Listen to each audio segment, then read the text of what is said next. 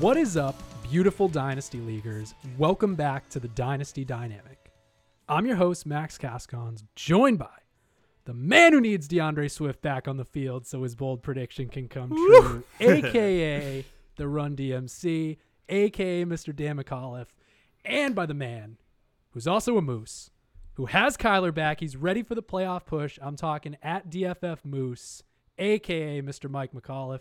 Gentlemen, how we doing tonight? Doing great, man. I'm uh, I'm excited. I know I uh, wasn't able to hop on the last one, so uh, getting back into the swing of things. I'm hoping DeAndre got my uh, holiday gift basket to make sure he comes back to full health. And a lot of uh, icy hot in that basket, I- exactly, right? A lot of icy hot there. Uh, no, no honeydew melon, by the way. If you send any gift, uh, especially anything with fruit, and you have honeydew melon, uh, forget about it. Boom. That is a that is a garbage filler for any gift basket, and I just want that on the record here. But otherwise, I'm fantastic, Max. Mike, how we doing, buddy? I'm good, man. I uh, I am super glad to have Kyler back. Of course, he's basically on like eighty percent of my fantasy teams at this point. So definitely, I uh, haven't sent him a gift yet, but I'll be sure to send him plenty of ankle tape so that he does not, uh, you know, he's able to come through for me during the playoffs. Because definitely excited for that. I got one uh, one buy on the lockdown, and I'm searching for another buy. So we'll see what happens. Oh, baby. I will say, while Kyler is one of the most exciting players in the N F L, I have loved the Colt McCoy renaissance. Oh, yeah. Really, really throwing it back there. It's pretty cool. Um, but I know we are crunched for time tonight, gentlemen, so I'm going to jump right into Tweet of the Week. And this one goes out to Tej Seth. So, at T E J F B Analytics on Twitter. We will post it in the show notes and get it up when we throw the show out. So let's get to the fun stuff. And I wanted to lead the show tonight with a player who I feel like is one of the more controversial names in Dynasty Leagues right now, what to do with this guy. And that is San Francisco superstar Elijah Mitchell. Now, since I might be taking the glass half empty side of this Elijah Mitchell conversation, I wanted to at least point out that when Dan and I did our N F L draft recap show all those months ago, we both singled out a player to keep the flame lit for. And so I want to cue that clip back up because despite whatever I'm about to say on the rest of the show, I was telling people to keep their eyes peeled for this sixth round kid out of Louisiana Lafayette. But to close it out, Elijah Mitchell. I think yes, he went sir. in the sixth round, okay? And this yep. is the kind of guy that if I'm investing late in rookie drafts, you know, comes out of a small school, Louisiana Lafayette, absolute monster athleticism, runs a four four flat at five ten, two hundred one pounds, um, eighty-eighth percentile burst, seventy-ninth percentile agility. He's really one of those guys, just if I'm going to throw darts in the later rounds, give me the elite athletes. He's a guy that, you know, we were talking about, you know, where to put him in drafts before. Nice to at least see him get drafted. Um, obviously, any of these later running back picks are always a long shot, but these are the guys I root for, and that's a guy that I just, I can't not grab those guys. So Elijah exactly. Mitchell, that's my pick, keeping the flame lit. I love it. All right, so there you have it. We were talking about Elijah Mitchell back in the day, but now it's a much more difficult conversation, right? He's produced tons of fantasy points, been a great waiver wire pickup in uh, seasonal leagues, and obviously a great late round darling pick in dynasty leagues. So I wanted to frame this up with a trade because Mike and I actually made an Elijah Mitchell trade very recently at the deadline. And I have a team hugely injured, otherwise it'd be awesome, like all my other teams, and uh, had to flip Elijah Mitchell, set him free to Mike. And basically Mike's going for the championship. I flipped Elijah Mitchell for two future second rounders. So Mike, obviously you believe in this guy moving forward. We're using him for the playoff and championship push now. Give me some quick thoughts on Elijah Mitchell. Totally. So, you know, framing up that trade um, was just, it was for a twenty-three second and a twenty-four second. So the way my mind was operating is, you know, Elijah was a guy that I missed out on in every single one of my dynasty leagues. I didn't put down any any bids for him. I think you actually ended up using like ninety-five percent of your of your uh, fab to, to cool thousand. Up. Thank yeah, you very there much. There we go. So a full one hundred percent. So, um, you know, he's a guy that I obviously was pretty cop um, surprised by. You know, he looked pretty solid at Louisiana um, when he was uh, playing there in college. Um, sixth round pick. Definitely a lot of people thought that Trey Sermon was going to be the guy there, but pretty quickly we saw him take over um, as the guy that Kyle Shanahan wants to roll with. Um, if you're taking a look at Player Profiler, as far as um, opportunity share, he is number four in the N F L among running backs um, for uh, basically just how often he's being used. He's the definition of a workhorse running back right now. So although it came out of nowhere, those are the k- kinds of guys that I am sort of glad to chase for what I believe was not too high of a price to pay. He's a guy that I definitely, um, I love the way that he runs. He's definitely, I have some reservations with him due to the fact that he's not exactly the, the um, best pass catcher, or at least he's not utilized that way.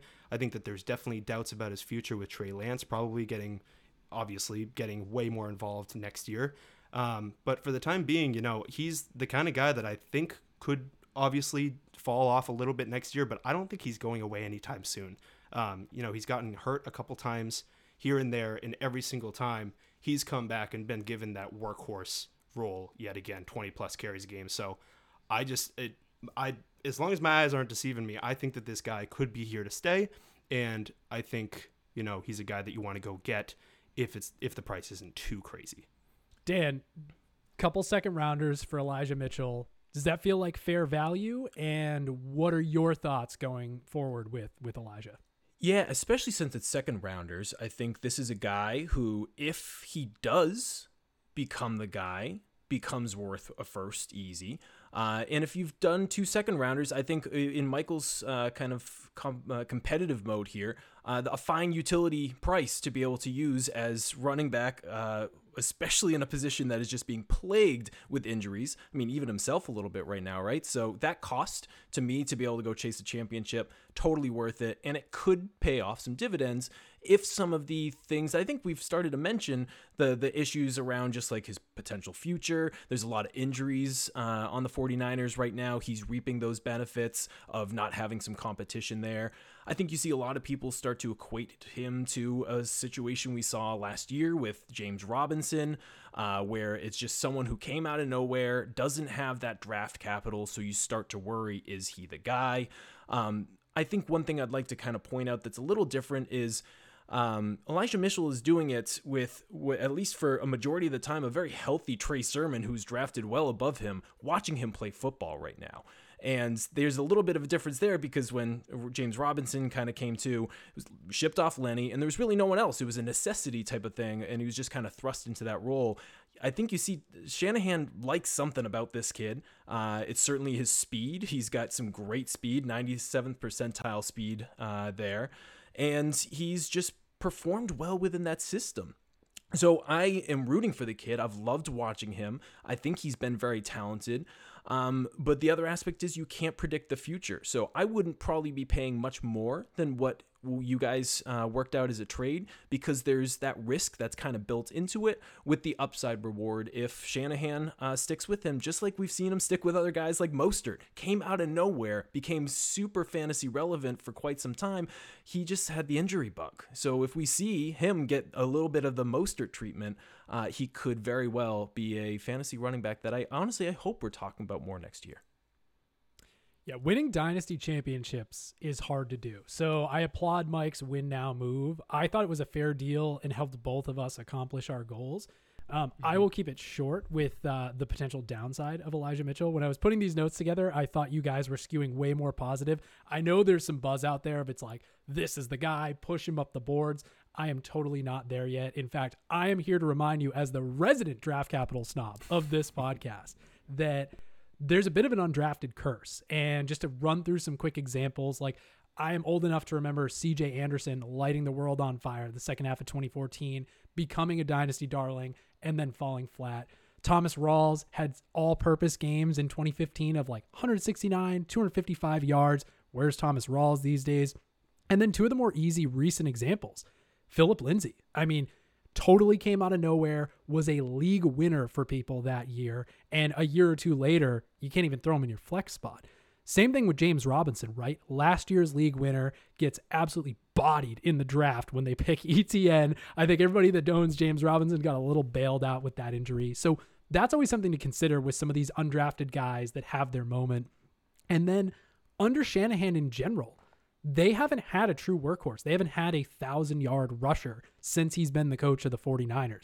Now, I'm not saying that these guys haven't been usable in your fantasy, on your fantasy teams, but again, just trying to caution people here of pushing this guy too far up boards when it comes to startups or when it comes to trade value. You know, you look at last year, it was almost an even split between Jeff Wilson, Raheem Mostert, and even Jerick McKinnon was contributing. And the list goes on. It's Raheem Mostert, it's Matt Breida, it's Tevin Coleman, it's Matt Breida, it's Alfred Morris, it's C J Beathard was third in rushing one year. Shout out to C J Beathard. Um, so what I'm trying to say is I feel like exactly what Mike pushed in, you know, pushed into the middle for his chips on Elijah Mitchell. That feels like good value. I'm personally always trying to flip these guys when they flash and continue to acquire picks or acquire other guys that I'm higher on. That's that's pretty much my game. So if you both, both you guys do not have any additional things to add, I say we just jump into the heart of the show, which is us picking some guys that surprised us this year, Dan. And yeah. I'm going to ask you to kick it off with another running back that came in this draft class that uh, has been a pleasant surprise so far. Yeah, so let's talk about uh, Michael Carter. Um, it's funny, I think most of the time uh, our conversations about Michael Carter arose on this podcast, uh, were you continuing to bring up that he is the other U N C running back that I also d- certainly did like, but just was certainly putting aside in my mind compared to one Javonte Williams, who uh, notably I'm a big fan of. Um, but... Michael Carter, um, certainly very talented uh, throughout college uh, for sure. So definitely someone that was on our radar, but then he goes to the Jets, right? And so I think when we're talking about being surprised, that's a situation that has been a little messy for quite some time. Uh, we certainly know it as such, being uh, A F C East Patriots fans uh, and knowing kind of the the issues that the Jets have had over a, a little while. Plus, it's just that it wasn't a super clear backfield because they started to They had uh, Ty Johnson from last year. They added Tevin Coleman. So it was just messy enough where he wasn't immediately being pegged as like the, the lead dog. How much time is he going to need to kind of work into a system like that? Um, but, I mean, he's got a decent enough build. He's he's five eight, two hundred, so at least getting over that two hundred mark, but a little smaller as compared to some of the true workhorses that we'd want to be able to see, right? The big thing about him, uh, at least from some of the stats we've started to see, is he's super shifty, uh, yet he has some strength. Uh, so he's got up, he, he's in the upper tier uh, of running backs for missed tackles forced per carry and yards after contact per carry. So he's holding his own. He hasn't gotten crazy opportunities compared to some of the other workhorses, um, but he's being utilized in a way that kind of, I believe, plays to his strengths. So right now you're seeing him at the R B twenty-eight uh, after only ten games played because he has had some injury there. He's on I R, but he's coming back in week fifteen.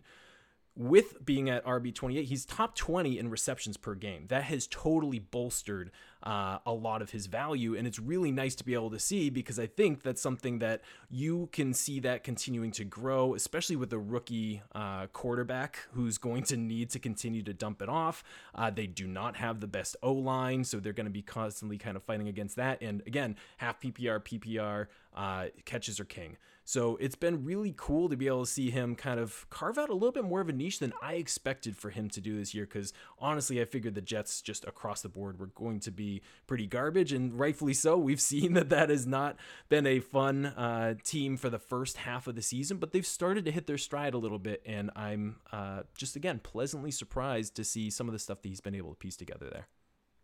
My favorite thing to do for for most of this season leading or leading up to it was to remind Dan that Michael Carter outproduced Javonte Williams during their time in North Carolina. Uh, because, yeah, we had that uh, Javonte Williams, Travis Etienne argument that just yep. did not get to come to fruition yet. Mm-hmm. So let's keep it rolling uh, with another running back, Mike, who has turned back the clock and surprised some people That's with right. his performance this year. Absolutely. So we're talking James Conner here. Um, you know, he... Coming off of a twenty twenty where he played pretty sparingly uh, in the back half of, of that year. And, you know, it seems like a lot of people just forgot about what this guy is capable of doing, including myself. Um, you know, for good reason, he's had some knocks against him because of the fact that over uh, the three-year span before this year, he's averaged about twelve games a year, so he's pretty much been a lock to miss twenty-five percent of the games each year. Um, but he goes to Arizona, signs a one-year deal for, I think it was like one point seven five uh, million. So nothing crazy, nothing pointing towards, you know, this is the guy that's going to really um, take over our backfield. Obviously, they lost Kenyon Drake. Um, and a lot of people, uh, once Drake went away, assumed that Chase Edmonds is going to assume uh, that lead back role. And obviously, you also have Kyler Murray on that team, who had just come off of an eight hundred yard uh, season. So you'd think that the upside is pretty capped uh, for James Conner. I pretty much avoided him everywhere I could, even though his value seemed to be super low. You probably could have picked him up from a team that didn't um, really believe in him anymore. But here he stands now, uh, week after week thirteen, second in rushing T Ds, uh, tied with Joe Mixon, only behind Jonathan Taylor, eighteenth in rushing yards too. So he's still he's running the ball well. He's not just uh, only vulturing touchdowns. Um, and, you know, this is something that I just wish that I could say that I saw coming. Uh, but this is a, you know, this is a guy that came on in two thousand eighteen. In thirteen games, he had twelve touchdowns. Um, and I think I'm, I'm disappointed in myself for also not realizing and digging into it a little bit more with Chase Edmonds, the fact that this guy has, including this year so far, he has two hundred ninety-three career carries. Can you guys guess how many of those carries were goal line carries? How many in his I'm guessing four-year less career? Than, less than ten. Yeah. I'm, I'm going to say five. Yep, there Two. we go. Two we career goal line carries, one of those coming this year. So before this year, when they signed James, James Conner, Chase Edmonds had one goal line carry, proving that he probably was not going to be, uh, you know, that main touchdown um, receiving running back, leaving James Conner with a lot of opportunity to come here in here and uh, be fantasy relevant. So I was very surprised. Although hindsight is twenty twenty, um, it's definitely great to see him doing great again. He looks awesome. Dan, any quick thoughts on James Conner before we move on? No, it's it's again. I you always loved the story of James Conner, and you hoped that um, he was going to be able to find a way to continue to be relevant. I mean, it's funny, something about Arizona, man. Same thing with Zach Ertz. All of a sudden, he's got a little yep. more chutzpah uh, to to be out there on the field and making some plays. So. Um, I, I, I love it. And again, Mike, as you said, there's always players that you're just like, they're undervalued, but like, I'm not going to pay yeah. uh, for them. They probably could have this amazing upside, but like, I don't know, maybe I'll just do something else instead. He was just clearly someone that was a screaming value uh, mm-hmm. and own preconceived biases and some of the narratives that you yourself paint or others get in the way. And he had a great opportunity. He's continued to seize it. He's been a big beneficiary, of course, of injury. Sure. Um, but it's still um, the the even that should have been baked into the value. Hey, if Chase goes down, look at where uh, James Conner, who's been a lead back, could be. Exactly, here we are. yeah. So and and even when Chase Chase Edmonds was healthy, he was still st- scoring. Uh, like I said, he was taking all the yeah. goal line carries, and he was they were. If you look at the numbers, they were pretty much splitting time even when Edmonds was healthy. So I just uh, I think it's it's crazy that uh, you know. There's plenty of people that did see it, but plenty of people that didn't see it coming. So I broke our running back trend with my first guy. Dang it. And I want to talk about somebody that feels very high profile and uh, throw some quick stats and then talk about maybe is this cause for concern. Always skewing negative on this stuff. So D K Metcalf, number ten at wide receiver in fantasy points per game last year. It was middle of last season when Dan and I started talking about, is this the new number one wide receiver in Dynasty yeah. to own? That is, and I mean, that was the hype train. I think it was justified given his athleticism, his pedigree. Now we flash forward to twenty twenty-one and he's sitting at wide receiver twenty-four currently. Number one hundred two at the wide receiver position in target separation, which I'm not saying that's ever been his game, but anytime mm. you're outside the top one hundred in a wide receiver metric, Not probably great. a little cause no. for concern. Number forty-four in contested catch rate. With those size speed freaks, I feel like that's something that I want to see higher. He was more in the low thirties last year. Again, I'm not saying that this is his game and where he makes his money, but those were two red flags to me. I think the biggest red flag of all has been Russell Wilson. And as somebody who's loved watching this guy play and felt like he was undervalued across the board in Dynasty Leagues for years, going to do a quick couple metrics comparison for twenty twenty-one Russ versus twenty twenty Russ. And this is all from Player Profiler. We, I feel like we're champions of the site now. Love using their data package. Russell Wilson's accuracy rating this year at the Q B position, number nineteen overall. He was number four last year. Jeez. True completion percentage, which takes out drops, sifts through all the garbage, gives you the real completions that were catchable targets. He's number twenty-one this year. He's number five last year. Money throws that take exceptional skill to pull off. Number twenty-nine last year. I'm sorry, number twenty-nine this year, number five last year. So I'm setting the table because I want to throw it back to you guys. Are we concerned about D K Metcalf at all, and where he's still up in the top five wide receiver in Dynasty area? So I would certainly say, are we concerned? Yes, because this is not where we envisioned him, where we were drafting him.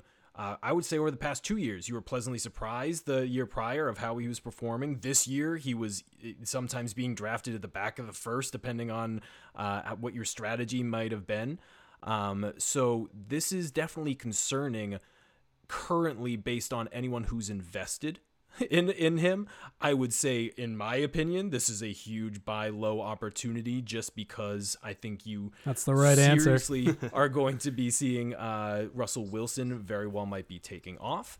Do I also think they look at this season and say, what the heck have we been doing? How are we not getting uh, D K Metcalf the ball more and being able to work with it? So, yeah, I'm concerned, but I, as a savvy Dynasty player and owner, I'm also looking at it as a big buy low opportunity uh, because I do certainly believe he is a great talent, and this year is not indicative of that. Mike, what do you think? Quick hits. Yeah, I, I don't have a lot too much um, to add to that. I agree with um, both of your points. I definitely think I personally don't um, have a lot of, of shares of Metcalf. I know that this is probably a situation I would want to steer clear from personally.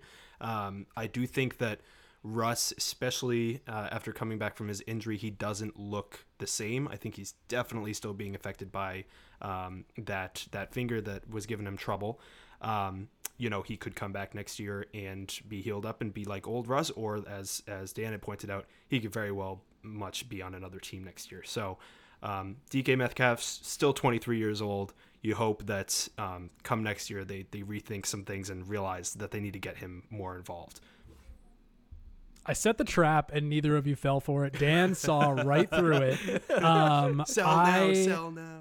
I remember going into a startup in twenty seventeen, and it was after DeAndre Hopkins. I think I looked it up earlier. It was he was like number thirty-three in fantasy points per game. It was his one down year. He was still like twenty-five. And I remember being able to grab him at the back of the second round and instant competitive advantage. So oh, I'm not wavering on Metcalf. I will say one of my favorite moments of this season, if we're going narrative street, has been D K Metcalf during these games where he's frustrated not getting targets, complaining to the man who was once punched in the face by his own teammate, locker room problem, Geno Smith. That has absolutely been one of my favorite moments. So uh, I don't have any, you know, no shade at Geno, although I guess I just did a little bit there. But uh, yeah, it was pretty hilarious to see him complaining to Geno Smith of all people. So we got one more of these. And Dan, I want to toss it back to you. Keeping on the wide receiver train, let's hear it. Yeah, so this is actually another guy um, that was brought up in some of our bold predictions uh, kind of episodes earlier, uh, and it's Michael Pittman. Uh, Michael Pittman kind of going into this year, again, to cover where we might have been doubting a little bit and why he's become uh, on, on this show sheet a surprise, someone who surprised us, is uh, certainly a... Prior to this, the wide receiver room was just kind of super... blah in terms of there was no one that had really stepped up uh, the year prior, riddled with injuries across the board. So everyone was playing off this kind of even keel where it's it could be anyone's job, right? And it made it really hard where we were kind of ranking any of those guys in like the twenties to thirties sometimes um, because we just didn't know how to value them. Then enter Carson Wentz, who I think Max and you and I uh, have been pretty critical of over the, the course of the show because, uh, yes, while he had had some really good play in that one year, uh, he was doing pretty terrible in some of the other uh, years prior. So then you see, okay, Carson Wentz is going to come in and, and make this an easier decision to be able to make across all these wide receivers. No, thank you. But there was that upside, right? And there was this kind of, okay, could you see this happening? Yeah, I mean, Carson Wentz has supported a, uh, a high-value wide receiver before. We just weren't sure if he was going to continue to do it going into this year.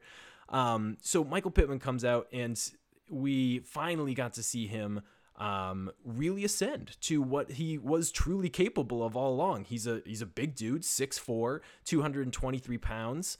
Uh, ninety-third percentile speed score and eighty-ninth uh, percentile catch radius, which I think we've started to see uh, come very much in, in handy uh, with his co- uh, contested catch rates. Like, he's just been a really solid dude to, honestly, you can see plenty of times when Carson Wentz is kind of scrambling out there, he's going to find a way to force it over to Pittman uh, more than others, just because Pittman has made some unreal catches where he's got two guys on him, finds a way to be able to just sift through it and pull it down somehow. And he's really impressed me because, honestly, uh, last year I really didn't see that uh, full potential there.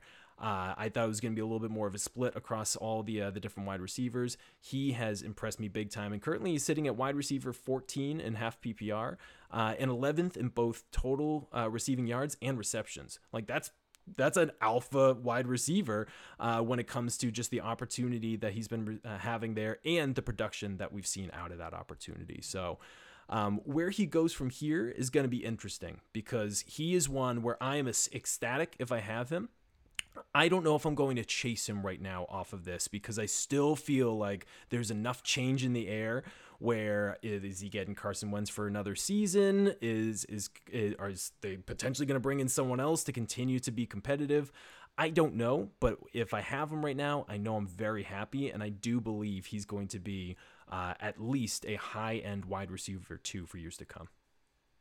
Yeah, shout out to Max Andrus for the second show in a row. Absolutely. Great bold prediction right. by him. Um, you know what? I, I wasn't huge into Michael Pittman as a prospect, um, and the Carson Wentz thing didn't make that any easier. I mean, this is a guy who pretty late breakouts. I'm surprised he was uh, was at all on Dan's radar coming out of U S C, and you know did most of his damage non-early declare. Um, did most of his damage his senior year, but uh, yeah, again, maybe we missed that one. Mike, any quick things to add on Michael Pittman? Nothing really to add. Um, I think it was a great synopsis of, of, you know, I think it's cool to see how he's really just taken over as, as an alpha type. I thought he was definitely had a solid chance of, of finishing as a uh, back end wide receiver two type, but um, he's, he's outperformed that by far. And I, it's cool to see. Yeah.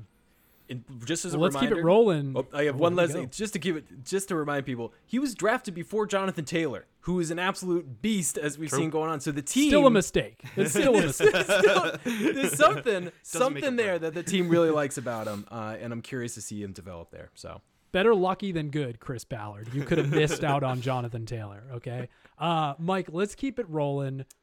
Talk about another alpha wide receiver that unfortunately has broken some hearts this season. Yeah, I think it's it's only right that I bring up Julio Jones because of the fact that I was definitely a believer that he still had something left in the tank. Still think he has something left in the tank, but uh, definitely I didn't see this kind of year coming from him. Uh, P P R wide receiver ninety-four as it stands right now. Um, obviously, you know, the, Julio was really, for a bit there, was was a consistent Um, player health-wise, two thousand fourteen through two thousand nineteen, he aver- he was playing fourteen games or more every single year.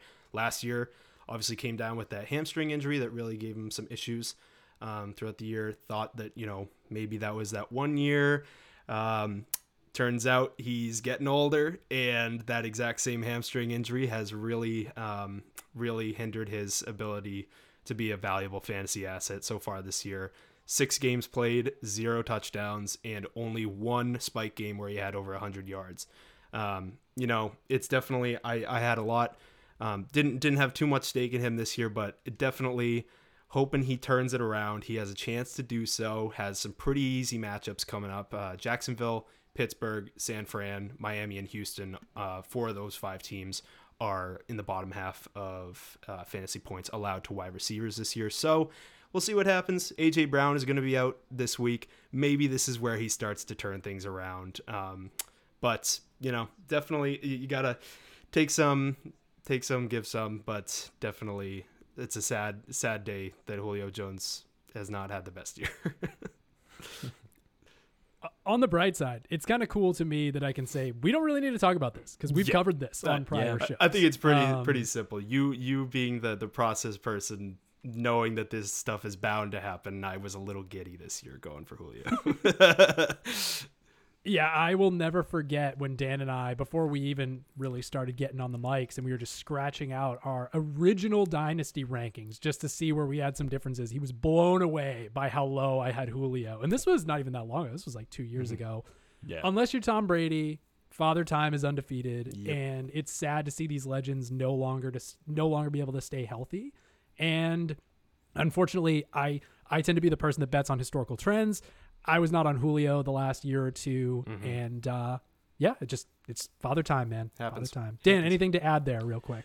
You, you very quickly, I guess the, the the one thing to note in these scenarios is, hey, you still could very well get some great weeks out of Julio Jones on mm-hmm. your dynasty team going forward. Um, don't go and sell him for a third. You know, like you're gonna get some people who are gonna go full tilt, like, oh, he's broken, he's never gonna do anything. No, that's the guy that you keep on your bench. You let him retire. He's he's a great exactly. unless unless uh, you are really in a need elsewhere. He could very well put up a couple solid weeks of twenty plus points when you're in a pinch. Uh, that's not what you drafted him as, Mike, when you were talking about it, yeah. but he can still have utility. So just don't take a guy like that and totally move off without value, because the value of having it in your flex could be just as fine. Great point. All right, gentlemen, we're doing a great job with the pace of this show. So I'm going to bring us home, and just so happens to kind of perfectly align with what I was talking about earlier. I want to talk about James Robinson. So James Robinson, we already kind of went over the undrafted thing, comes out of nowhere last year. I mean, he was a league winner. I know so many people that lost in the championship to the team. One of them is sitting on this call with us right now to the team that had James Robinson, because it was just such a major advantage on the field, as the running back position offense to be when it, when it's, uh, when it hits. So last year, number five in fantasy points per game, number six in weighted opportunities last year. This year falls all the way down to seventeen. And this is with an injured first round pick. Like, I was sitting there pounding the table for Travis Etienne, telling everybody to watch out for your shares of James Robinson. And Etienne gets injured. All of a sudden, it's like, hey, we get year two, run it back with James Robinson. He was number nine in receptions last year, all the way down at number twenty-five this year. Guys, I think James Robinson is a phenomenal football player. And I'm actually yeah. glad that he signs, you know, one of these three-year deals as an undrafted free agent, and after the next year is his contract year, and he can go elsewhere and go try to make himself some more money. I my question more here is, what is going on? Where is the workload for James Robinson? The Jags oh, Dan Dan's already ready to jump all over this. Hold on one sec. So d- the Jags can't be that much more of a disaster this year than they were last year, right? Huge upgrade at the quarterback position, theoretically. Yep. Hasn't looked like it, but I mean, big, big upgrade at the quarterback position. So at, at minimum, even if maybe some of the efficiency and the touchdowns and the yardage isn't there, like, where is the workload for James Robinson? Like, what is going on in Jacksonville right now? Urban Meyer. Urban Meyer is what's going on in Jacksonville right Dan's now. Dan's always blaming Jack- the coaches. It's, it's uh, oh, uh, absolutely. Look at how many talented players you now have that are just completely imploding with the situation that they have there.